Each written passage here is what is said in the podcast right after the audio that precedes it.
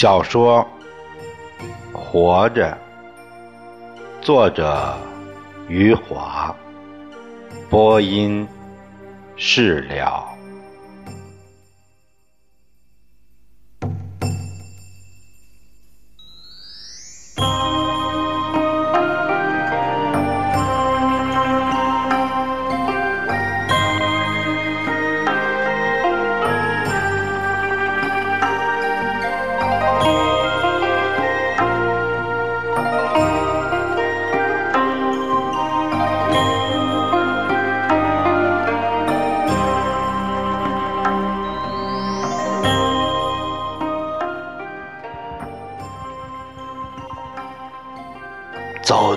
家面条店的地方，苦根儿突然响亮的喊了一声：“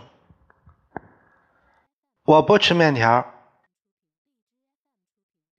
我想着自己的心事，没留意他的话，走到了门口，苦根又喊了：“我不吃面条。”喊完，他拉住我的手不走了，我才知道他想吃面条。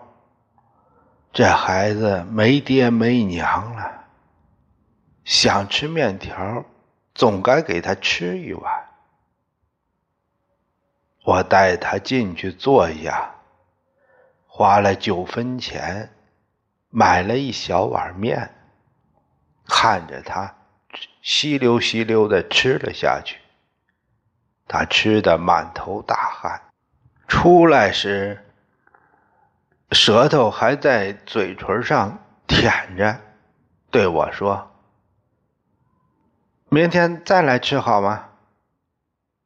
我点点头说：“好。”走了没多远。到了一家糖果店前，苦根又拉住我。他仰着脑袋，认真的说：“本来我想吃糖，吃过了面条，我就不吃了。我知道，他是在变个法子，想让我给他买糖。我手摸到口袋。”摸到个两分的，想了想后，就去摸了个五分出来，给苦根买了五颗糖。苦根到了家，说是脚疼的厉害，他走了那么多路，走累了，我让他在床上躺下，自己去烧些热水。让他烫烫脚，烧好了水出来，苦根儿睡着了。这孩子把两只脚架在墙上，睡得呼呼的。看着他这副样子，我笑了。脚疼了，架在墙上舒服。苦根这么小。就会自己照顾自己了。随即心里一酸，他还不知道再也见不着自己的爹了。这天晚上我睡着后，总觉得心里闷得发慌。醒来才知道，苦根的小屁股。压在我胸口上了，我把他屁股移过去。过了没多久，我刚要入睡时，苦根的屁股一动一动，又移到我胸口。我伸手一摸，才知道他尿床了，下面湿了一大块。难怪他要把屁股往我胸口上压，我想就让他压着吧。第二天，这孩子想爹了。我在田里干活，他坐在田埂上玩，玩着玩着，突然问我：“是你送我回去，还是我爹来领我？”村里人见了他这模样，都摇着头说他可怜。有一个人对他说：“你回不去啦。”他摇了摇脑袋，认真的说：“要回去的。”到了傍晚，苦根看到他爹还没有来，有些急了，小嘴巴翻上翻下。把话说的飞快，我是一句也没听懂。我想着他可能是在骂人了，末了他抬起脑袋说：“算了，不来接就不来接。我是小孩，认不了路，你送我回去。”我说：“你爹不会来接你。”我也不能送你回去，你爹死了。他说：“我知道他死了，天都黑了还不来领我。”我是那天晚上躺在被窝里告诉他死是怎么回事的。我说：“人死了就要被埋掉。”活着的人就再也见不到他了。这孩子先是害怕的哆嗦，随后想到再也见不到二喜，他呜呜的哭了，小脸蛋儿贴在我脖子上，热乎乎的眼泪在我胸口流，哭着哭着。他睡着了。过了两天，我想该让他看看二喜的坟了，就拉着他走到村西，告诉他哪个坟是他外婆的，哪个是他娘的，还有他舅舅。我还没说二喜的坟，苦根儿伸手指指他爹的坟。哭了，他说：“这是我爹的。”我和苦根在一起过了半年，村里包产到户了，日子过起来也就更难。我家分到一亩半地，我没法像从前那样。混在村里人中间干活，累了还能偷偷懒。现在田里的活儿是不停的叫唤我，我不去干，就谁也不会去替我。年纪一大，人就不行了，腰是天天疼，眼睛看不清东西。从前挑一担菜进城，一口气儿便到城里；如今是走走歇歇，歇歇走走。天亮前两个小时我就得动身，要不去晚了，菜会卖不出去。我是笨鸟先飞，这下苦了苦根儿，这孩子。总是睡得最香的时候，被我一把拖起来，两只手抓住后面的箩筐，跟着我半开半闭着眼睛往城里走。苦根是个好孩子，到他完全醒了，看我挑着担子太沉。老是停住歇一会儿，他就从两只筐里拿出两颗菜，抱到胸前，走到我前面，还时时回过头来问我：“轻些了吗？”我心里高兴啊，就说：“轻多了。”说起来，苦根才刚满五岁。他已经是我的好帮手了。我走到哪里，他就跟到哪里，和我一起干活，就连稻子都会割了。我花钱请城里的铁匠给他打了一把小镰刀。那天这孩子高兴坏了。平日里带他进城，一走过二喜家那条胡同，这孩子呼的一下窜进去，跟他的小伙伴去玩。我怎么叫他，他都不答应。那天说是给他打镰刀，他扯住我的衣服，就没有放开过，和我一起。在铁匠铺子前站了半晌，进来一个人，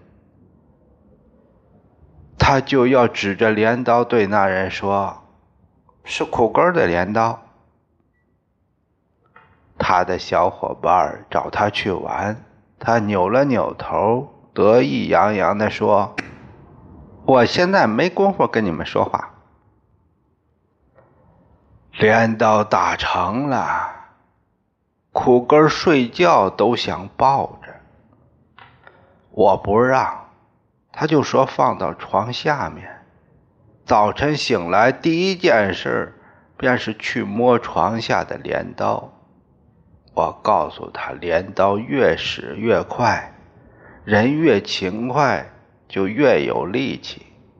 这孩子眨着眼睛看了我很久，突然说。镰刀越快，我力气也就越大了。苦根总还是小，割稻子自然比我慢多了。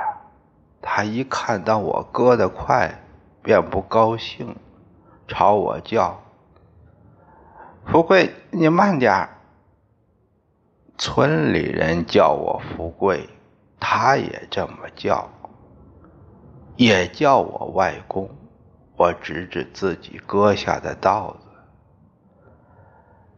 这是苦根割的，他便高兴地笑起来，也指指自己割下的稻子说：“这是富贵割的。”苦根年纪小，也就累得快，他时时跑到田埂上躺下睡一会儿，对我说：“富贵。”镰刀不快了，他是说自己没力气了。他在田埂上躺一会儿，又站起来，神气活现的看我割稻子，不时叫道：“富贵，别踩着稻穗了。”旁边田里的人见了都笑，连队长也笑了。队长也和我一样老了，他还在当队长。他家人多，分了五亩地，紧挨着我的地。队长说：“这小子真他娘能会说的。”我说：“是凤霞不会说话欠的。”这样的日子。苦是苦，累也是累，心里可是高兴。有了苦根儿，人活着就有劲头。看着苦根儿一天天大起来，我这个做外公的也一天比一天放心。到了傍晚，我们两个人就坐在门槛上。看着太阳落下去，田野上红红一片，闪亮着。听着村里人吆喝的声音，家里养着的两只母鸡在我们面前走来走去。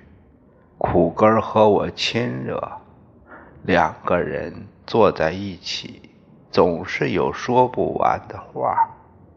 看着两只母鸡，我常想起我爹在世的话，便一遍一遍去对苦根儿说：“这两只鸡养大了，变成鹅；鹅养大了，变成羊；羊养大了，又变成牛。我们呢，也就越来越有钱了。”苦根听后咯咯直笑，这几句话他全记住了。多次他从鸡窝里掏出鸡蛋来时，总要唱着说这几句话：“鸡蛋多了，我们就拿到城里去卖。”我对苦根说。钱积够多了，我们就去买牛，你就能骑到牛背上去玩了。苦根一听，眼睛马上亮了。他说：“鸡就变成牛了。”从那以后，苦根天天盼着买牛这天的到来。每天早晨，他睁开眼睛便要问我：“富贵，今天买牛吗？”有时去城里卖了鸡蛋，我觉得苦根可怜，想给他买几颗糖吃吃，苦根就会说：“买一颗就行了，我还要买牛呢。”一转眼。苦根到了七岁，这孩子力气也大多了。这年到了摘棉花的时候，村里的广播说第二天有大雨，我急坏了。我种的一亩半棉花已经熟了，要是雨一淋，那就全完蛋。一清早。我就把苦根拉到棉花地里，告诉他今天要摘完。苦根扬着脑袋说：“富贵，我头晕。”我说：“快摘吧，摘完了你就去玩。”苦根便摘起了棉花，摘了一阵儿。他跑到田埂上躺下，我叫他，叫他别再躺着。苦根说：“我头晕。”我想就让他躺一会儿吧。可苦根一躺下，便不起来了。我有些生气，就说：“苦根儿，棉花今天不摘完。”牛也买不成了，苦根这才站起来对我说：“我头晕的厉害。”我们一直干到中午，看看大半亩棉花摘了下来，我放心了许多，就拉着苦根回家去吃饭。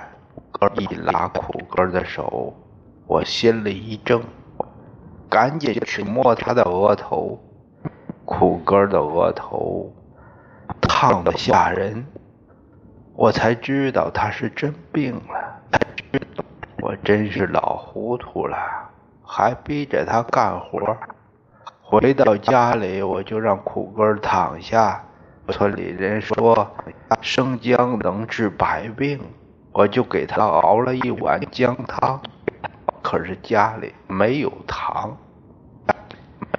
想往里面撒点盐，又觉得太委屈苦根了，便到村里人家那里去要点糖。我说：“过些日子卖了粮，我再还给你们。”那家人说：“算了，富贵，让苦根喝了姜汤，我又给他熬了一碗粥。”看着他喝下去，我自己也吃了饭。吃完了，我还得马上下地。我对苦根说：“你睡上一觉就会好的。”走出了屋门，我越想越心疼，便去摘了半锅新鲜的豆子，回去给苦根煮熟了，里面放上盐，把凳子搬到床前。半锅豆子放在凳子上，叫苦根吃。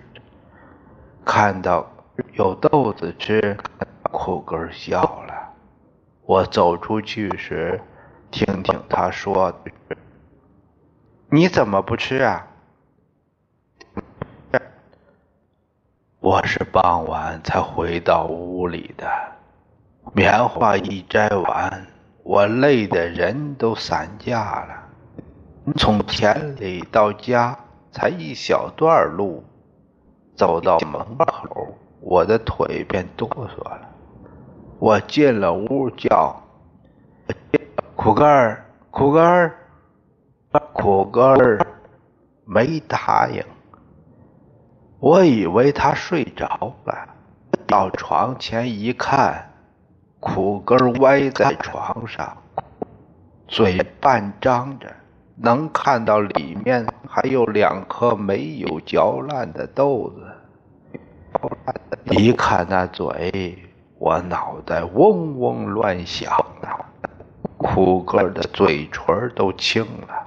我使劲的摇他，使劲叫他，他的身体晃来晃去，就是不答应我。我慌了。在床上坐下来，想了又想，想想到苦瓜儿会不会是死了？这么一想，我忍不住哭了起来。我再去摇他，他还是不答应。我想他可能真是死了。我走到屋外，看到村里一个年轻人，对他说。求你去看看苦根，他像是死了。